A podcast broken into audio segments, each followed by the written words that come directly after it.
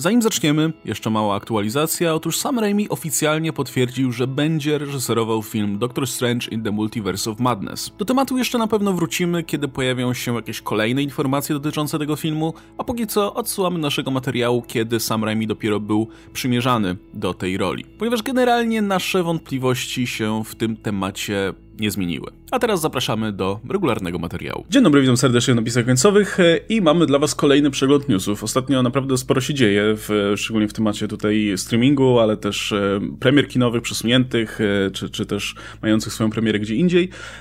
I a propos serwisów streamingowych, to mamy też małą erratę względem poprzedniego przeglądu.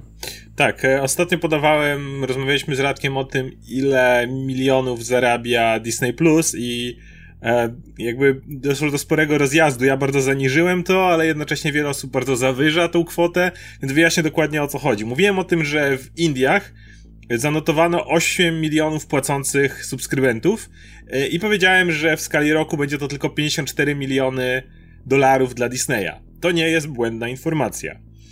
E, dlaczego? Dlatego, że Disney Plus podpiął się tam pod Hotstar. Zresztą teraz, jak dobrze rozumiem, oni kupują te Hotstar albo już kupili.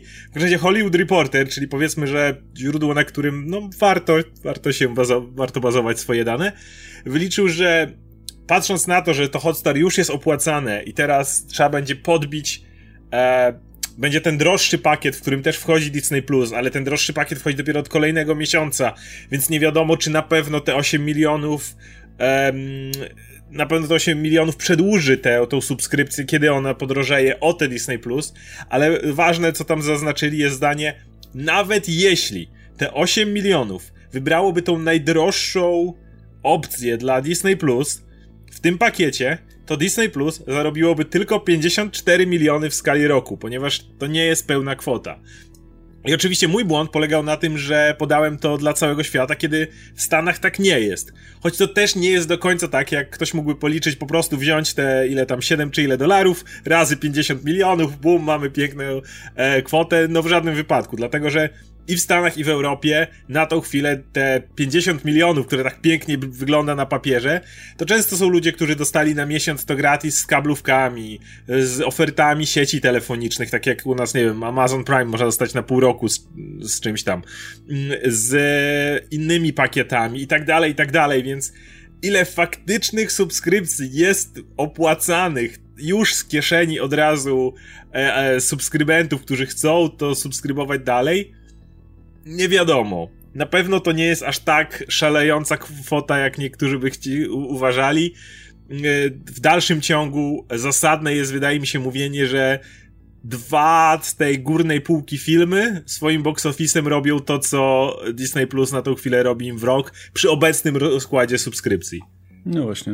Ciężko to w zasadzie obliczyć, szczególnie w związku z tymi pakietami, nie? gdzie ponoć e, użytkownicy tej usługi Verizon, czy to, czy to internetowej, czy kablówkowej, to jest ponad spory procent tych, tych no subskrybentów w USA, nie? I nie mamy zielonego pojęcia na ile, wiesz, ile pieniędzy faktycznie trafia do Disneya. Czy to jest faktycznie promocja na zasadzie, dobra, macie, a może zostaniecie z nami, czy, czy Verizon zapłacił Disneyowi sporo za to? Cholera tak, wie. A na papierze jest 50 milionów, ale no właśnie weźcie pod uwagę, że jeżeli weźmiemy nawet takie Indie i 8 milionów z tych 50, całkiem pokaźny kawałek tortu, to jest zakładając, że ci wszyscy ludzie przedłużą subskrypcję o ten najdroższy pakiet, to jest tylko 54 miliony w skali roku ze względu na formę, w jakiej jest to e, przyjęte, no to, no to, to nie są aż tak duże pieniądze, jak niektórym się wydaje. No dobra, to tyle jeśli chodzi o, o tamtą kwestię. Do Disneya jeszcze wrócimy sobie dzisiaj, natomiast e, zróbmy sobie teraz e, mały segment box office'owy, powiedzmy. Czekaliśmy tak długo. Um, no nie do końca box office'owy, bo chodzi oczywiście o, o premierę streamingową, um, a konkretnie filmu e, Trolls World Tour, o którym już mówiliśmy wielokrotnie i który był z jednej strony tą ciekawym eksperymentem, bo film miał zostać wypuszczony przez Universal i został wypuszczony równolegle do kin i na VOD. Oczywiście kina są, standardowe kina są zamknięte, ale ponoć pojawił się w paru kinach drive-in, e, gdzie był wyświetlany też, też dla publiki, więc teoretycznie Universal się tutaj e, wywiązał, nie? Tra faktycznie trafił do kin, ale też trafił na streaming, w związku z czym też między innymi e, ta organizacja właścicieli kin była troszkę niezadowolona z tego, z tego pomysłu. W ogóle to mała dygresja, bo warto wspomnieć, bo chyba nigdy nie poruszaliśmy tematu Kin Drive-In tutaj na kanale, a to jest, jest niesamowite.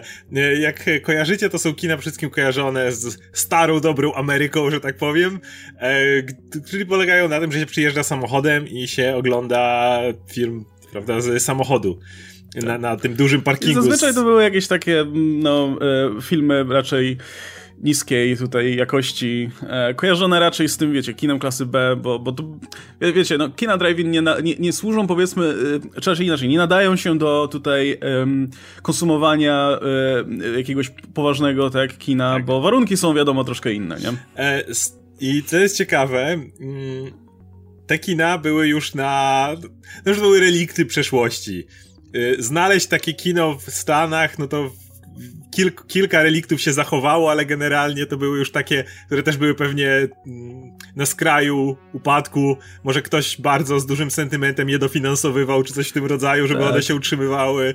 Tak, ale no... jest z wypożyczalniami kaset, nie? Jest w tak. USA kilka takich dużych, bardzo dużych, które służą bardziej jako atrakcja turystyczna, jako taki e, świątynia dla fanów, tak? Dla, tak? Dla, ludzi, którzy pamiętają tamte czasy, którzy, którzy dalej lubią kasety i tak dalej. Tak samo z tymi kinami. Też jest kilka, są prowadzone przez jakiś tam, wiesz, zapaleńców, i, i tacy sami zapaleńcy tam, tam docierali. Dokładnie. E, no tak, ale nagle mamy pandemię i nagle się okazuje, że przestrzeń własnego samochodu zamknięta to całkiem bezpieczne miejsce, jeśli chodzi o cały social distancing. I pamiętam, że w tym pierwszym tygodniu, jak kina zamknięto, to te drive-iny z tego kraju zanotowały jakiś wiecie, ogromny, dziesięciokrotny, czy coś w tym rodzaju przyrost zainteresowania, no bo ludzie, nie wiem jak jest obecnie w Stanach, ale wtedy na pewno nie było tego y, zakazu przemieszczania się jako takiego, y, więc ludzie, no nudząc się w domach, nie mogąc jechać do kin, y, uderzyli w te drive-iny. Tym bardziej, że one już teraz na przykład mają dźwięk lepiej zrobiony, bo kiedyś na to był ten dźwięk, który szedł po całym parkingu i czasami ciężko było zrozumieć, co dana osoba mówi. No teraz można normalnie w radiu samochodowym sobie tam na odpowiednio ustawić i mamy z samochodu słyszymy to co, to, to, to, co się dzieje.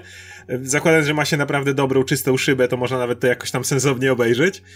E, I, I właśnie te drive-iny nagle, nagle eksplodowały. Czy to się utrzyma? Wątpię. Raczej niedługo wrócimy do tego stanu umierających drive-inów. Aczkolwiek e, to jest bardzo ciekawa sytuacja, bo wydaje mi się, że dochód, jaki dostali do Stanów w ciągu tej pandemii, to zapewni im funkcjonowanie, patrząc na to, ile zarabiają do tej pory jeszcze przez parę dobrych lat. Więc... No, szczególnie, że w ogóle, wiesz, rozrywek jakichkolwiek, e, które by były na tyle bezpieczne, jak są bezpieczne wyprawy do drive-inów, no, nie ma zbyt wiele, nie? No, no tak, to, dokładnie. To jest, ile, ile rzeczy możesz zrobić na przykład po prostu będąc w zamkniętym samochodzie? No możesz zobaczyć film i, i w sobie co jeszcze? Możesz przejechać się gdzieś i to, i to tyle, nie? Więc nie dziwi mnie tutaj to, że, że, że to, to stało się dobrą alternatywą. No i najwyraźniej Trolls World Tour też, też do tych trójwionów trafiło. E, ciekawe ile osób tam poszło. W każdym razie mamy też oczywiście premiery na, na VOD i tutaj co prawda nie mamy jeszcze dokładnych danych, bo zliczanie tutaj konkretnych liczb przez wytwórnię jeszcze troszkę potrwa. Natomiast deadline podaje, że e, w tym momencie ponoć um, jest to dziesięciokrotnie, mniej więcej, dziesięciokrotnie wy, większy wynik, aniżeli kolejna największa tam premiera e, VOD, którą było Jurassic World Fallen Kingdom, które zarobiło od 2 do 3 milionów dolarów, więc możemy zakładać, że to będzie właśnie koło, być może nawet prawie 30 milionów dolarów. E, co jest bardzo dużo oczywiście, no rekordowo dużo i to widać o jak dużą kwotę tutaj, tutaj przeskoczyliśmy, więc nasuwa się to pytanie, czy to jakoś zmieni krajobraz nam e, premier kinowych w najbliższym czasie. Czy może to jest kwestia tylko i wyłącznie wyłącznie tego konkretnego filmu, bo tak wiele czynników się złożyło na ten wynik. Nie zmieni. E, z bardzo prostego powodu to są dalej bardzo małe pieniądze. Trolle to jest, e, mówiliśmy o tym wcześniej, to jest animacja, która spokojnie mogłaby dotrzeć do szerszego grona widzów. E, na to mogli, mogłyby pójść rodziny z dziećmi, co jest wiadomo zawsze tym najbardziej lukratywnym, prawda, interesem, jeśli chodzi o kina. Ten film spokojnie mógłby kilkaset milionów zarobić w kinie w, te, w takim okresie. Nie widzę tutaj najmniejszego problemu przed pandemią. I fajnie, że przenieśli to na VOD, bo nie mieli za bardzo innej opcji. I wiadomo, że ten film zarobił 10 razy więcej, bo Fallen Kingdom tak się składa, że zarobiło całkiem sporo w kinach. I ono było trochę w kinach, a tego filmu w kinach jako takich nie było. No, drive-inów nie liczę. Więc e, nic dziwnego, że, że taki zarobek był. No ale czym jest 30 milionów? Ten film kosztował ile? 90? Coś koło tego? To, to, to dalej są drogie filmy. Nie można ich od tak sobie wypuścić na VOD i liczyć na zarobek. Tak, możemy założyć, że pomija się tą dystrybucję kinową. Większa część pewnie trafi do samego studia, do Universala w tym znaleźć wypadku. jakieś informacje na ten temat, ile konkretnie trafia, ale, ale no Zakładamy, że raczej więcej. Jasne, jakoś tam na te platformy VOD one też muszą sobie coś z tego uszczknąć, ale zakładam, że to nie będą tak duże pieniądze jak w przypadku kin, gdzie jednak trzeba zadbać o salę, zadbać o, wiadomo, seanse i no tutaj te, tego całej logistyki tej nie ma. Więc zakładam, że zarabiają więcej, no ale nawet licząc, że zarabiają więcej, to czy ten film e, na samym VOD zarobi te 90 milionów? No nie sądzę w tym momencie, więc y, czy to miałoby zmienić jakkolwiek krajobraz kina? To są za małe pieniądze. Cały czas streaming i cały czas VOD, nawet razem nie zarabiają tyle, żeby, żeby uzasadnić jakiekolwiek tutaj konkurencje z y, tradycyjnym kinem. E, plus, no to jest jednak film dla dzieci, a filmy dla dzieci na VOD generalnie zarabiają bardzo dobrze, przez to, że no wiadomo czym jest film dla dzieciaków w domu. No okazją, żeby na dwie godziny coś puścić dzieciakom i mieć święty spokój, więc e, wiadomo, że szczególnie teraz, kiedy tego filmu nie było w kinach, no to więcej osób się rzuciło na to, plus no nie ma zbyt wiele konkurencji w tym momencie. E, natomiast jestem przekonany, że Universal i tak wolałby mieć premierę w kinach i nawet zarobić bardzo mało, bo też prognozy były takie, że, że ten film no raczej nie, nie, nie miałby szans na... W ogóle, znaczy miałby problem pewnie z wyjściem na zero przy, przy tych prognozach, które się pojawiały, ale i tak podejrzewam, że oni spokojnie woleliby wziąć, wiesz, 200 milionów na przykład. O tym mówię. I później, później, i później ruszyć na, na VOD i pewnie na tym VOD też by zarobili jakieś pieniądze, no biorąc pod uwagę, że filmy dla dzieci zwykle zarabiają duże pieniądze. A to, że... E, natomiast no, wydaje mi się, że to jest tylko i wyłącznie kwestia jednak tego filmu. Tym bardziej, że Universal ma też inną tegoroczną premierę animowaną, taką jak e, Minionki i tutaj nawet się nie zastanawiali, czy wrzucać to na VOD, czy nie, bo wiedzieli, że no, lepiej poczekać i wrzucić to do kin, nie? E, jeszcze jest ta kwestia, że jeśli jakaś animacja nie jest, wiesz, wielką marką, która sama z siebie nagle wypączkuje na, na ileś tam filmów, jak właśnie Minionki, jak Frozen, jak, jak Shrek, tego typu rzeczy, to generalnie te sequele sprzedają się naprawdę słabo, nie? Masz e, Secret Life of Pets, druga część zrobiła naprawdę słabo, Lego Movie 2, druga część nie zrobiła nic praktycznie, e, co jeszcze było? E, no ale z Lego jeszcze jest ten wyjątek, że to tam kampania była żadna. No tak.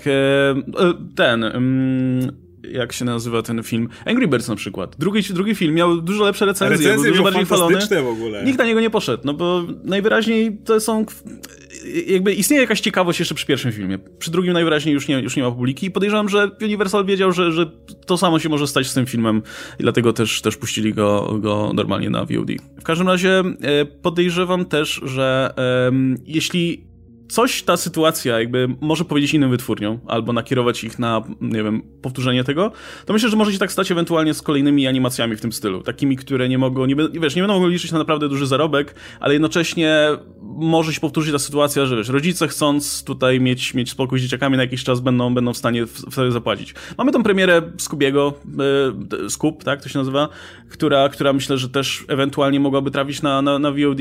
Mamy jeszcze jakieś inne animacje, które też niespecjalnie myślę, że, że mogą liczyć na duże wyniki. I wydaje mi się, że w, tym, w tych przypadkach akurat wytwórnie mogą, mogą się zastanowić, czy, czy też nie wpuścić tego na VOD. Ale znowu tutaj mamy jeszcze kwestię dogadania się z NATO z e, właścicielami e, e, kin, no bo myślę, że, że żadna wytwórnia nie, nie chciałaby mieć z nimi napięku w tym momencie. Więc... Tak, i jeszcze pojawiły się głosy o tym, że może w takim razie tańsze filmy może, mogłyby w ten sposób pójść, ale tańsze to zwykle są horrory na przykład, tańsze to zwykle są dramaty, a nie widzę jakoś tego, żeby nagle była tak, było takie zapotrzebowanie właśnie z tych powodów, które podałeś, że jednak co innego jest filmy dla dzieciaków puścić, a co innego horror e, w domu oglądać w ten sposób. Jasne. Czy sprzedałoby to się lepiej niż y, gdyby nie poszło do kin? No pewnie. No wiadomo, że jeżeli towar jest tylko dostępny w jednym miejscu, sprzedałoby się lepiej. Ale coś nie liczyłbym na zarobki 30 milionów z VOD tak szybkich na, nie wiem, Invisible Man nawet kiedy w kinach to rąbnęło w chwilę po prostu ogromne pieniądze. A, nie no, horrory się lepiej sprzedają w kinach generalnie, atmosfera jest jednak troszkę inna i no no, w, co, jednak to jest kompletnie inna sytuacja, kiedy mówimy o filmie dla dzieci, a kiedy, wiesz, film jest erką dla, dla, dla dorosłych, nie? Dużo, dużo jednak mniej chętnie. Szczególnie, szczególnie jeśli chodzi właśnie o otwarcie, nie? No to wtedy tym bardziej mało, mniej, mniej osób się na to e, rzuci. E, no dobra, to przejdźmy w takim razie dalej e, i wspomnieliśmy, wspomnieliśmy o Disneyu, to, to pomówmy w takim razie o Disneyu, bo ostatnio e, New York Times podał ciekawą informację, mianowicie, że Bob Iger, który no, też o tym rozmawialiśmy jakiś czas temu, awansował na, na funkcję tutaj szefa zarządu e, e, no, Disneya e, i, i oddał tę pozycję CEO Bobowi Czapekowi, czy Robertowi Czapekowi. W tym momencie, kiedy mamy ten kryzys, który no, dotyka Disneya również bardzo mocno i o tym, o tym rozmawialiście, przede wszystkim jeśli chodzi o ich parki rozrywki, które no, są zamknięte i to jest ogromna część ich zarobków, która w tym momencie nie funkcjonuje. No i w związku z tym Bob Iger powiedzmy, nie, nie powiedzieli tego jasno, że, że nie wiem, wrócił na tę pozycję czy coś takiego, ale że po prostu przejął więcej obowiązków niż, niż zwykle by mu to tutaj przysługiwało z pozycji, e, e, którą, którą miał, miał sprawować. E, I w związku z tym wiele serwisów zaczą, zaczęło podawać informacje właśnie, że Bob Iger wrócił na stanowisko, albo wrócił do Disneya, albo coś takiego. E, albo że no właśnie wrócił na pozycję CEO, nawet, nawet z takimi nagłówkami się spotkałem, co mam wrażenie jest mocną nadinterpretacją w tym wypadku. Znaczy, wszyscy zakładaliśmy, że będzie on prawdopodobnie pełnił wszystkie te same funkcje, które pełnił jako CEO. Może nie wszystkie, bo, bo jednak trzeba cały czas e, Czapeka jakoś tam powoli przysposabiać, że tak powiem, do przyjęcia tego, ale na pewno dużo więcej e, będzie pełnił funkcji niż gdyby tej pandemii nie było.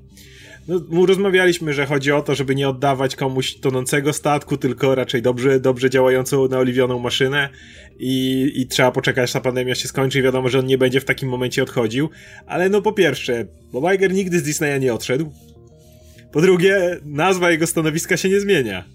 Więc gdyby miał być nagłówek, że Bob Iger będzie przez jakiś czas pełnił większą rolę cały czas, no to to jest to jest zasadne i zakładaliśmy, że tak będzie nawet zanim ktokolwiek cokolwiek ogłosił, bo to po prostu ma sens i wiemy jakim gościem jest Bob Iger i wiemy, że za każdym razem przedłużał swoje odejście na emeryturę, kiedy pojawiała się lukratywna opcja rozwinięcia Disneya, nie? Kiedy on już wielokrotnie miał odejść, ale tutaj widać pojawił się na horyzoncie Fox, a jednak chce być tym gościem, który kupi Fox, a jednak chce być tym gościem, który kupi Star Warsy, nie?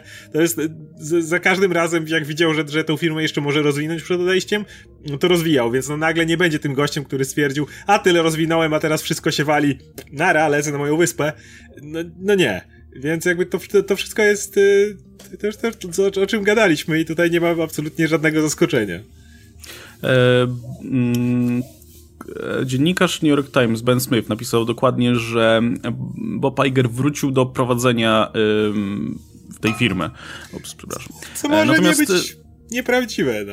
Natomiast y, sam Iger odpisał potem y, i, wypowiedział się na ten temat, mówiąc, że no, w związku z takim dużym kryzysem, który dotknął, dotknął Disneya, y, to tak, to tak się składa, że no, będę aktywnie pomagał e, Czepekowi prowadząc, prowadząc Disneya, biorąc pod uwagę, że prowadziłem tę firmę przez 15 lat. No i to, to ma jak najbardziej sens. Zresztą nawet gdyby, mm, nie, wiadomo, że nie, nie, nie wiemy, jak wygląda tutaj podział obowiązków między, między oboma panami, natomiast z perspektywy osób z zewnątrz, a przede wszystkim z perspektywy udziałowców, którzy, wi wiadomo jak akcje Disneya też poszły w dół w związku z tym kryzysem, w związku z tymi, z tymi powiedzmy stratami, które, które w tym momencie ich parki przynoszą, e, no to jest dużo jednak bardziej uspokajające, kiedy wiemy, że za sprawy odpowiada gość, który prowadził na firmę 15 lat. I cały niż... czas w, w, górę, prawda? To był ten tak, gość, który niż... zrobił najlepsze inwestycje, kupił najwięcej no. rzeczy dla Disneya i tak dalej. Jak wiadomo, że ten kapitan nas wyprowadzi ze sztormu, a nie no ten gość, który dopiero co... Tak, no właśnie niż ten nowy gość, który może być naprawdę świetnym, wiesz, menadżerem,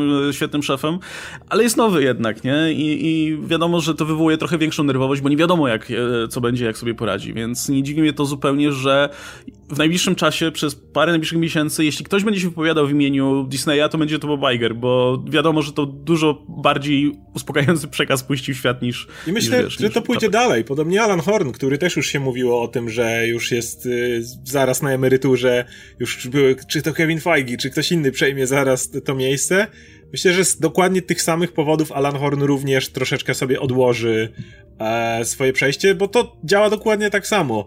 Ten facet, który prowadził waszą dywizję filmową, tak troszeczkę istotną, przez tyle lat podjął masę świetnych decyzji, kilka nie najlepszych, ale generalnie większość dobrych, no też chcesz, żeby został twarzą, żeby udziałowcy mówili, słuchajcie, kryzys jest, ale my działamy tak jak zwykle, my działamy dokładnie na tych samych obrotach, ci sami ludzie, którzy was do tej pory prowadzili, dalej będą prowadzić. Więc wydaje mi się, że to nie tylko Boba Igara będzie dotyczyło, ale właśnie tych innych stanowisk, które miały się wymienić, między innymi Alana Horna.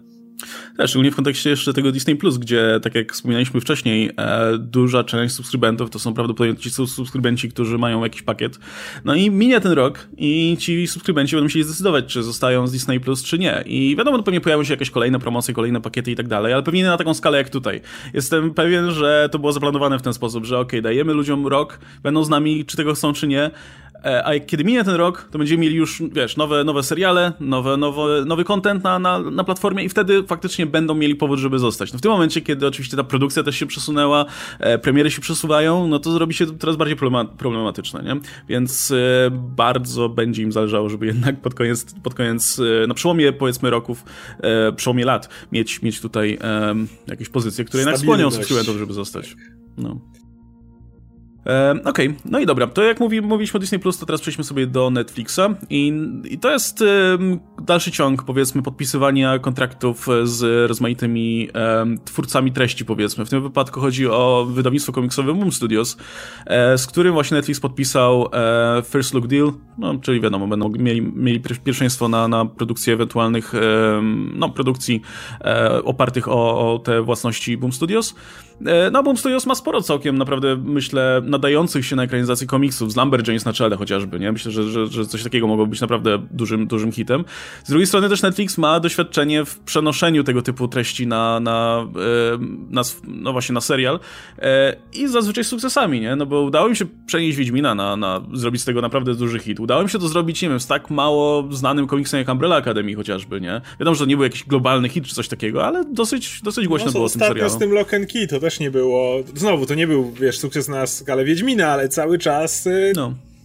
na, na pewno nie narzekają na to, jak się rozniosła informacja. Ja tego serialu nie oglądałem, ale wiem, że powstał, widziałem plakaty, widziałem jakieś rozmowy na grupach, y, że o, wyszło, więc y, cały czas do mnie to dotarło.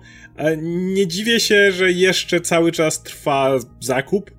Kiedyś mówiliśmy, że już kupiono wszystko. Już był Valiant, już, już po prostu wszystko, co się dało. Image już, już było zaklepane. E, Rob Liefeld kiedyś się dogadał, potem się nie dogadał e, ze swoimi ciągle, rzeczami. Ciągle wolny jest, ciągle jeszcze tak, można zakupić, także czekamy. Ze swoim, jak to się nazywa? Extreme, Extreme Studio? Studios? Tak. Chyba tak. E, więc też się nie dziwię, aczkolwiek na tą chwilę wydaje mi się, że nie jest aż tak dużym problemem Netflixa to, że nie mam marek, żeby produkować nowe, nowe treści, co ogólne zablokowanie nowych treści.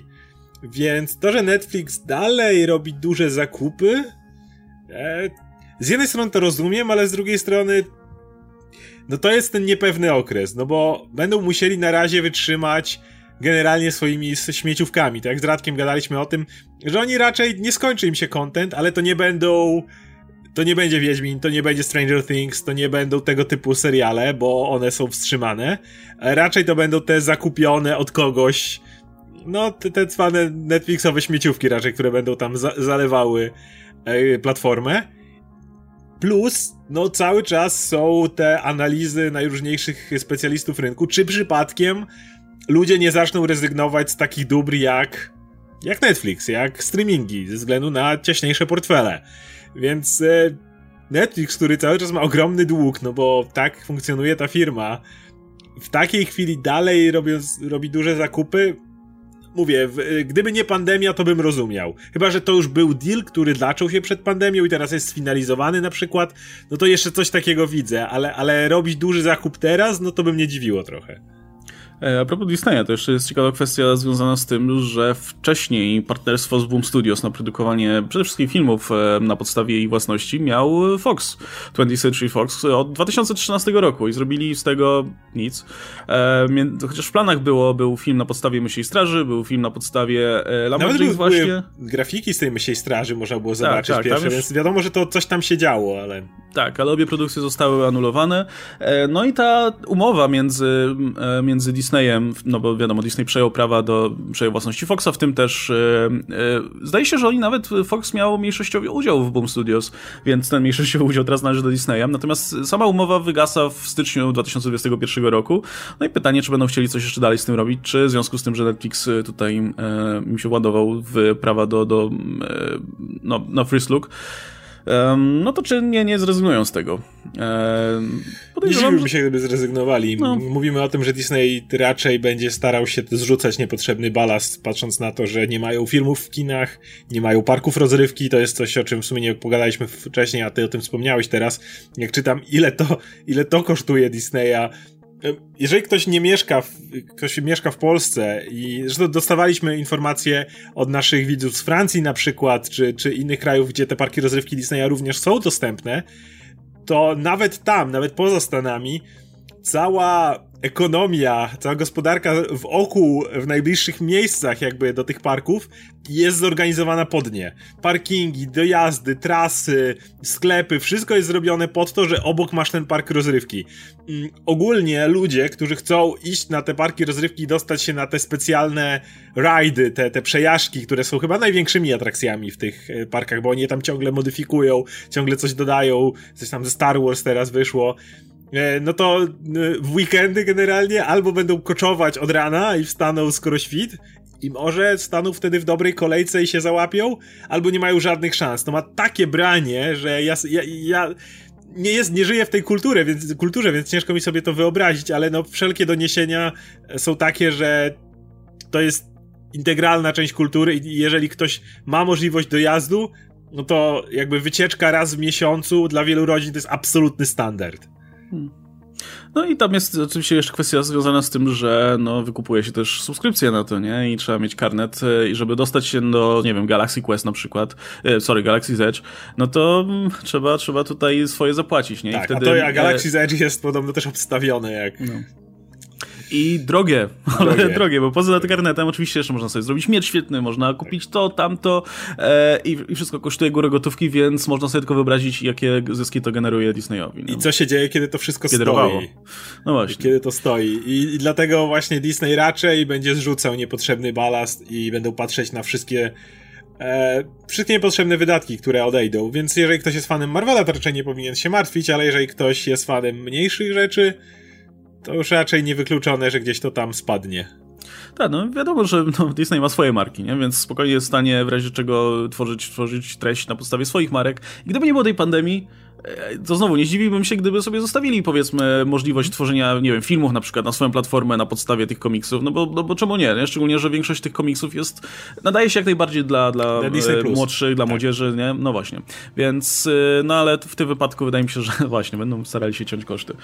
Um, Okej, okay. to teraz tak, pomówmy sobie w takim razie o Dune bo zostawiłem to na koniec. E, I to jest oczywiście coś, o czym mówiliśmy już wczoraj na live, natomiast e, wiem, że nie wszyscy oglądają te zapisy, nie, nie, nie, nie, nie wszyscy tutaj preferują tę formę, więc pogadam sobie jeszcze chwilę o tym. Natomiast jeśli chcecie wiedzieć więcej, no to zapraszamy do, do zapisów wczorajszego live'a.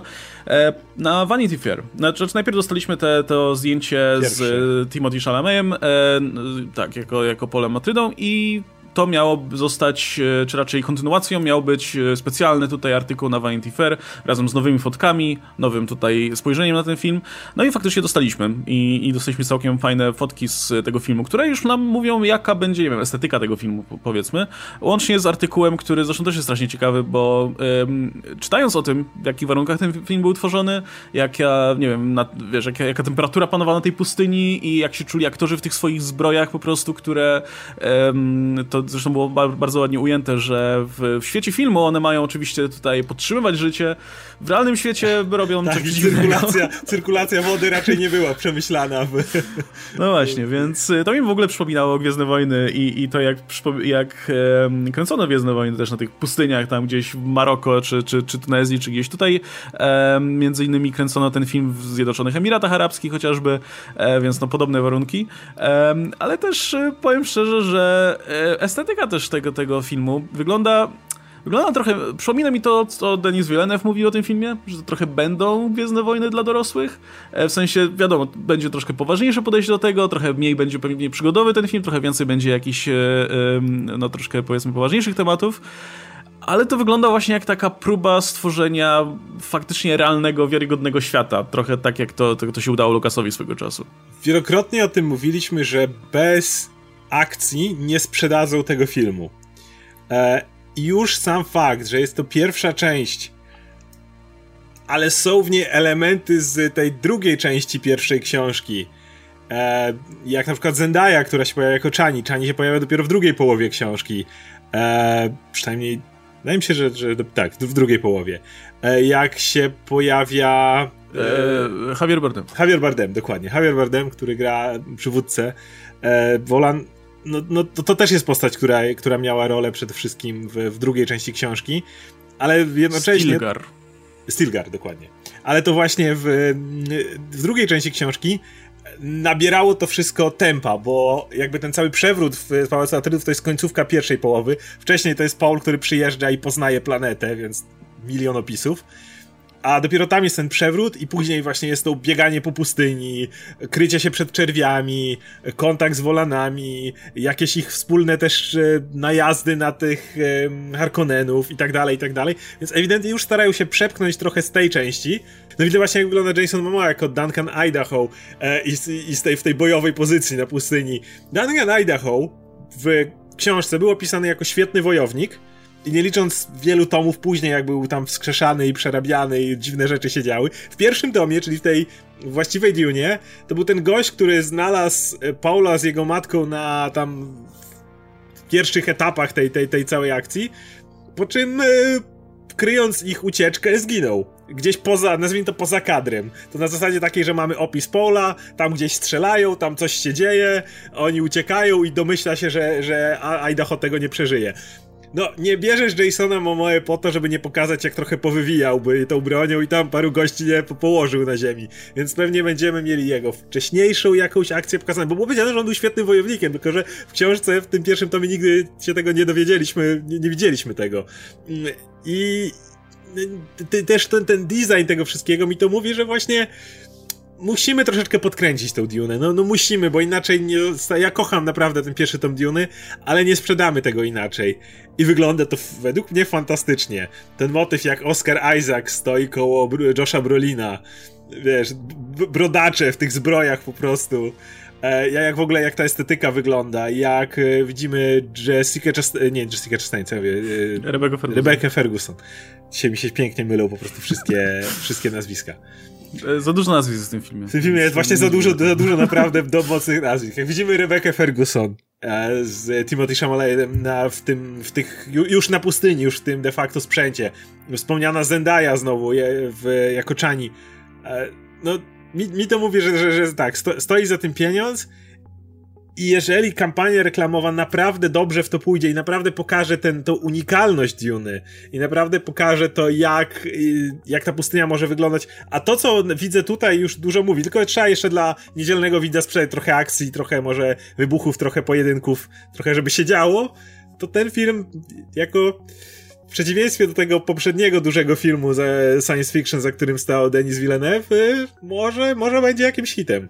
No, no i trzymam kciuki, no bo wiadomo, że mm, kiepski wynik, powiedzmy, Blade Runnera 2049, no to nie była wina Denisa Villeneuve'a, nie? Który zrobił, no, fantastyczną robotę. Uważam, że ten film był świetny. No, kampa- ale właśnie tam była kampania, w której widzieliśmy, jak główny bohater chodzi, chodzi, rozmawia, chodzi, rozmawia.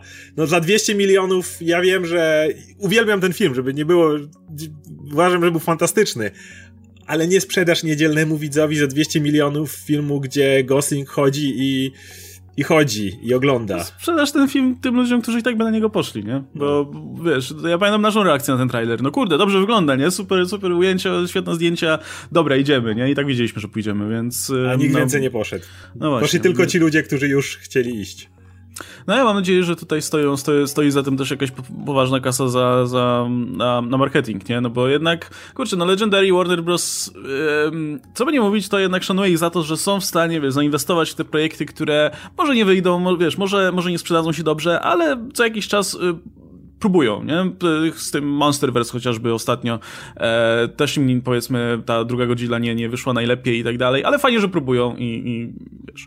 E, no i tutaj jest właśnie w kontekście tego, co, o czym powiedziałeś, w związku z tym, że no, e, trzeba będzie trochę pokombinować nad tym, jak ten film ma wyglądać względem fabuły książki, e, no to Denis Villeneuve powiedział jeszcze bardzo ciekawą rzecz, że nie zgodziłby się na stworzenie adaptacji tej książki, gdyby miał to być jeden film. W sensie, gdyby miał tę jedną książkę zamknąć w jednym filmie, co już się raz zdarzyło zresztą w e, postaci filmu filmu Davida Lyncha, który no, no nie wyszedł tak, jakby Lynch sobie tego życzył nawet, więc no, pewnie się nie da.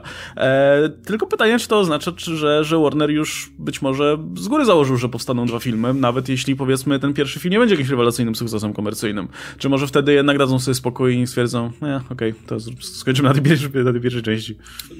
To znaczy, zależy, co znaczy wielki sukces komercyjny, bo Trzeba pamiętać, że w przypadku tego typu filmów zrobienie drugiej części jest dużo, dużo tańsze. E, ze względu na to, że stroje są już gotowe, że settingi są często gotowe, te, te scenografie przygotowane, nawet w przypadku efektów specjalnych, mm, pewne nazwijmy to modele już są gotowe. Czerwie na przykład, nie trzeba ich od nowa projektować, od nowa animować. E, wiele, wiele rzeczy jest tańszych, więc taki film e, mo, mo, może się, się opłacić pod warunkiem, że ten nie będzie skrajną wtopą finansową.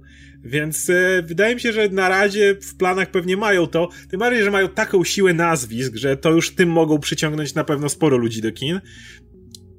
No, dla, dla mnie kluczem będą pierwsze zwiastuny, jakby. To, to, to będzie to, zobaczymy, w którą stronę pójdą, bo jeżeli uderzą znowu w Blade Runnera e, i będzie Paula Tryda, który chodzi i opisuje Dune i słyszymy jego głos o tym, jak tutaj wolanie mają niebieskie oczy, a tutaj to się dzieje tamto i tylko, no to no to ja nie będę widział tutaj. Chociaż pewnie mi się ten trailer spodoba i pewnie będziemy wiedzieć, wow, jakie dobre zdjęcia znowu, wow, jak to wygląda, niesamowite.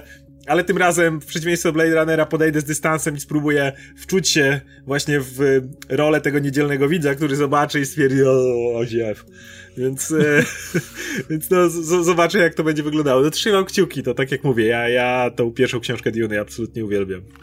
E, to jeszcze ostatnia rzecz, a, propos tych fotek. Kurczę, bardzo podoba mi się ten minimalizm, który tutaj panuje. E, to, to te, wiesz, te designy strojów, czy nawet tych zbroi nie są zupełnie przekombinowane i wyglądają naprawdę jak coś, co faktycznie powstałoby na surowej planecie, gdzie, wiesz, e, nikt, nikt nie będzie się kłopotał tym, żeby dodać jakieś zdobienia i inne pierdoły, które, które nie są tutaj potrzebne.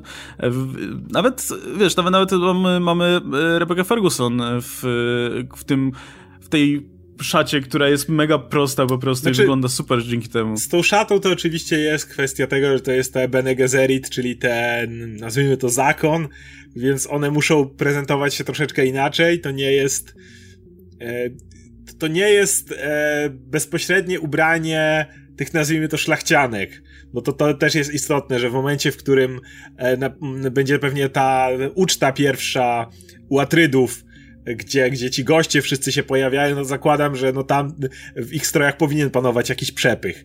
Natomiast y, no postać Rebeki Ferguson ma być, ma w ten sposób wyglądać, dlatego że no, to jej umiejętności również są powiązane niejako z tą dyscypliną, a dyscyplina raczej nie może wiązać się z właśnie przepychem. Wygląda jak Jedi po prostu. Więc... Bo one są trochę Jedi. Te wszystkie no. umiejętności, jak się ty zastanowisz, to potrafiły Bene Gesserit, a potem Paul zresztą, no to, to jest trochę droga Luka Skywalkera, co by nie mówić. Przynajmniej nie, na początku. Wygl serio, wygląda to jak no, trochę jak właśnie Gwiezdne Wojny. I jeszcze, wiesz, jeszcze ten pustynny krajobraz po prostu od razu przywodzi na myśl tutaj y, znajome, znajome klimaty. E, no nie, wygląda, wygląda to super. Mam, trzymam kciuki mocno za ten projekt. No dobra, e, to tyle jeśli chodzi o nasze tutaj główne informacje. Na sam koniec jeszcze bonus mały, bo o, o, o, czym nie wiem, czy nie nagram jakiegoś osobnego materiału albo do siebie na kanał, albo jeszcze pogadamy o tym, jeśli będą chętni. Ale ostatnio pojawiła się ta kuriozalna, kuriozalne doniesienia może ze strony użytkowników Disney Plus dotyczące e, pewnej cenzury, która e, tam została wprowadzona. Pierwsza rzecz, która się pojawiła, dotyczy filmu Splash, czy w polskiej wersji funkcjonuje jako Plusk, zdaje się, e, ale też jako Splash chyba był emitowany także. W każdym razie, no to jest ten film z Tomem Hanksem, Daryl Hannah e, o syrence. Tom Hanks wyławia syrenkę i, i, i próbuje się z nią zaprzyjaźnić. E, no i tam mamy scenę, no i wiadomo, jak to, jak to, syrenka jak to syrenka, wiadomo, nie, nie w momencie, w którym traci swój, o, znaczy to jest, w, w tym uniwersum jest tak, że syrenki, kiedy tracą swój tutaj, kiedy wychodzą na, na, na brzeg, e, dostają ludzkie, ludzkie nogi i, i cały dół ciała, e, no a w związku z tym, że nie nosiły żadnych ubrań na swoim ogonie, no to, no to są nago. E, jest scena, w której Daryl Hannah biegnie, biegnie na przykład w stronę plaży i zostało to cenzurowane przez Disneya, bo najwyraźniej kobiece pośladki są zbyt tutaj nie wiem, rozerotyzowanym dla, dla dzieci nie. widokiem dla dzieciaków, co jest z jednej strony to, to jest w ogóle absurdalne, nie? No bo patrząc na to, że nie wiem, nie przeszkadzają im nigdy męskie pośladki, damskie już są najwyraźniej zbyt, um, zbyt seksualnym obiektem, ale z drugiej strony, Jezu, jak ja nie cierpię tego po prostu, kiedy w, jakkolwiek, w jakikolwiek sposób modyfikuje się film, e, który powinien jednak Lucas zostać, wiesz, powinien zostać w swojej niezmienionej formie najlepiej. Już w ogóle nie, nie wchodźmy w temat poprawiania filmów przez autorów, bo to jest in, osobna kwestia, ale no nie wiem, mam wrażenie...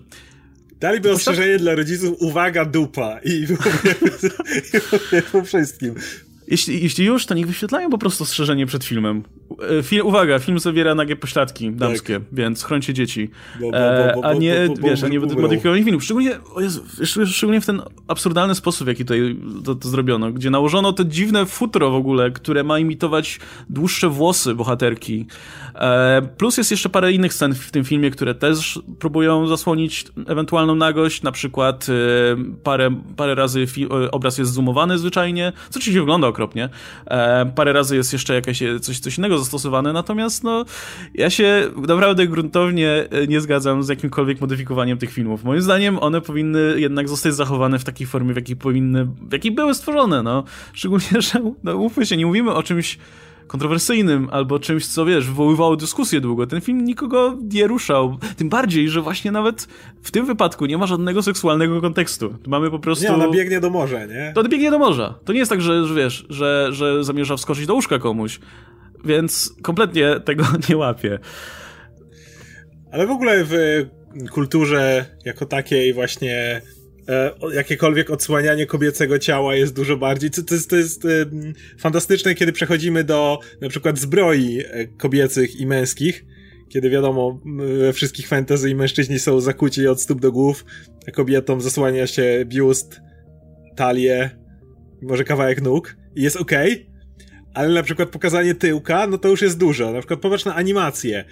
Jak jakiś tam gość, któremu majty spadną, czy nie wiem, Shrek, czy ktoś taki, i, i, i mu spadną gacie i widzisz jego zielone dubsko, za przeproszeniem, to żaden problem.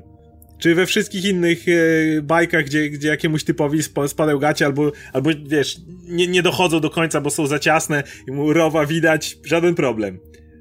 Ale w przypadku kobiet tego nie pokażą. Ja nie mogę sobie przypomnieć w jednej animacji, gdzie...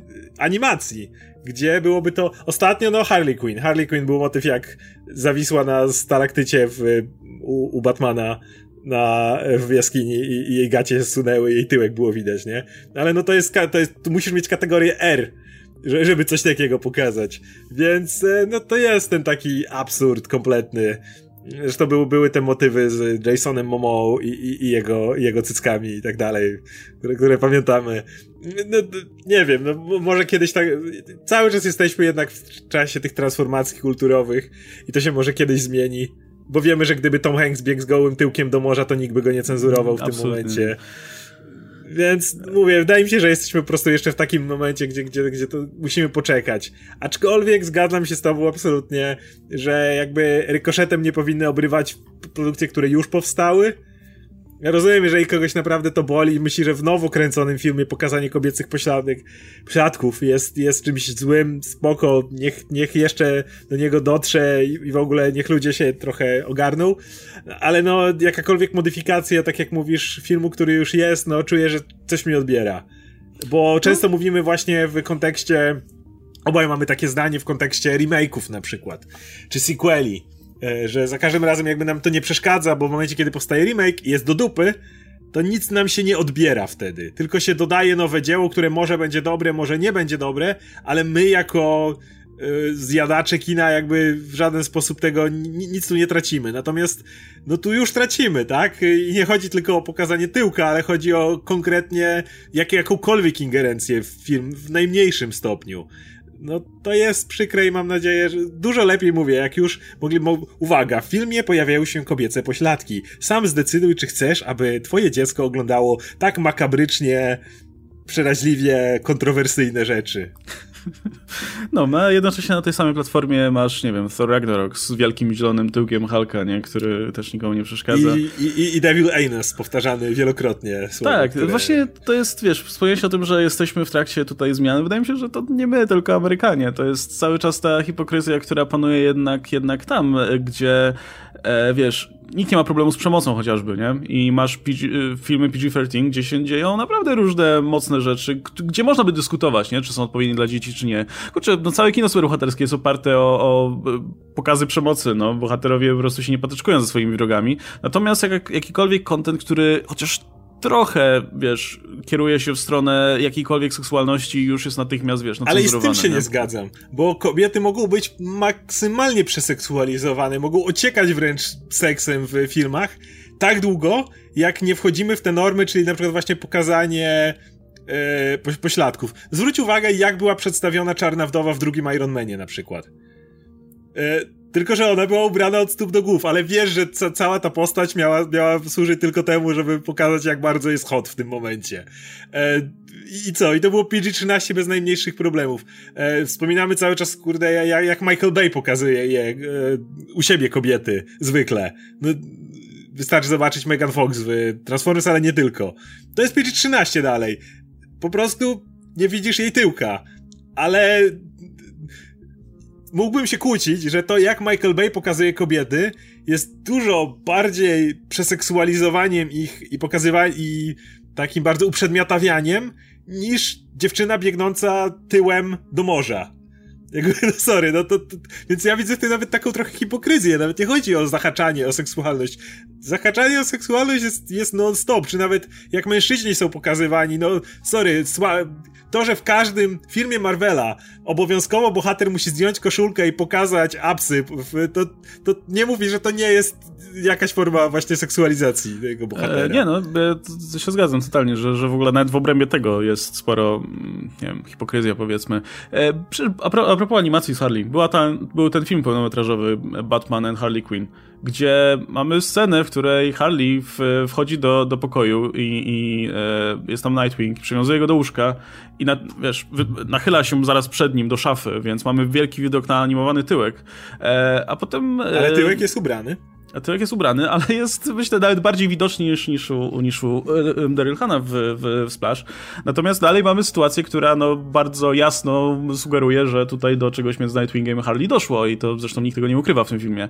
E, I film jest PG-13, nikomu to nie przeszkadza zupełnie, nie? Więc, e, no ale okej, okay. Splash jest e, PG, więc e, domyślam się, że chodzi tutaj o to, że w tym wypadku mamy film PG który, i, i ktoś po prostu na, na, na etapie wiesz, rzucania tego na Disney Plus stwierdził okej, okay, PG-13 może i tak, ale w PG by nie przeszło. Oczywiście tutaj pojawia się pytanie, czemu w takim razie po prostu nie zmieniono kategorii na PG-13. Przecież to nie, i tak nie jest film, który jest mega atrakcyjny dla dzieciaków, nie? Więc... Yy, to, I z tym PG to też nie jest prawda, bo to znowu jeśli chodzi o PG, to że tak powiem, męskie dupy w, w kategorii PG dolatają na lewo i prawo. A... No tutaj jest podejrzewam kwestia dyskusyjna, czy to jest, czy, to, czy, czy kontekst był um, seksualny, czy nie, bo to, to jest zazwyczaj ta dyskusja, która się tutaj toczy. Widocznie ktoś uznał, że no to, zbyt, to jest zbyt ładny tyłek i musi zostać tutaj um, z, zakryty, bo, bo, no, bo dzieciaki do, dorosną za szybko po prostu. To nie mogli dodać, e... nie wiem, pryszczy? Ale no, no, nie, ja się, ja się gruntownie z tym, z, tym, z tym nie zgadzam, bo jednak, kurczę, no to, ten film jest w jakimś stopniu no, całkiem kultową pozycją z tamtego okresu. E, więc jakby nie patrzeć, tyłek Daryl Hanna z tego filmu to jest element dziedzictwa kulturowego, kurczę, w tym momencie. I ktoś nam to zabiera, więc... E, tak, najlepsze jest to, że robi to Disney, który ma świetną tą technologię CGI, gdzie niekiedy to wygląda naprawdę fantastycznie, a tutaj wygląda jakby po prostu yy, Daryl Hanna miała futro na tyłku. I to wygląda koszmarnie po prostu, naprawdę. Jak już chcieli to cenzurować, naprawdę myślę, że dało radę, nie wiem, wydłużyć wizualnie włosy bardziej, czy coś takiego. No nie wiem. Chociażby się nie rzucało aż tak w oczy. No, ale to taki bonusowy tutaj temat na koniec. Tak jak wspomniałem, może jeszcze do niego wrócimy, bo i, i poszukamy jakichś innych przykładów, może, może tego, tego typu znaczy, wie, wie, albo hipokryzji w tym względzie. Z takich ocenzurowanych jeszcze rzeczy to czytałem, że oczywiście Song of the South się nie pojawiło na Disney+, Plus z przyczyn dosyć zrozumiałych. I tutaj Bob Iger mówił, że nie budziłoby to najlepszych e, emocji. Jakoś tak bardzo dyplomatycznie to powiedział. A czy Dumbo zostało cenzurowane? Ale właśnie wydaje mi się, że tego nie mogę, nie mam pewności, bo nie, spra- nie, nie mam możliwości sprawdzić teraz, ale postać Kruka, wiadomo, do, jak prezentowana w Dumbo wyleciała. No, ten Kruk się nazywa Jim Crow, więc to jest... Um, I bardziej znowu, kontrowersyjnie się nie da. I znowu nie jestem za tym.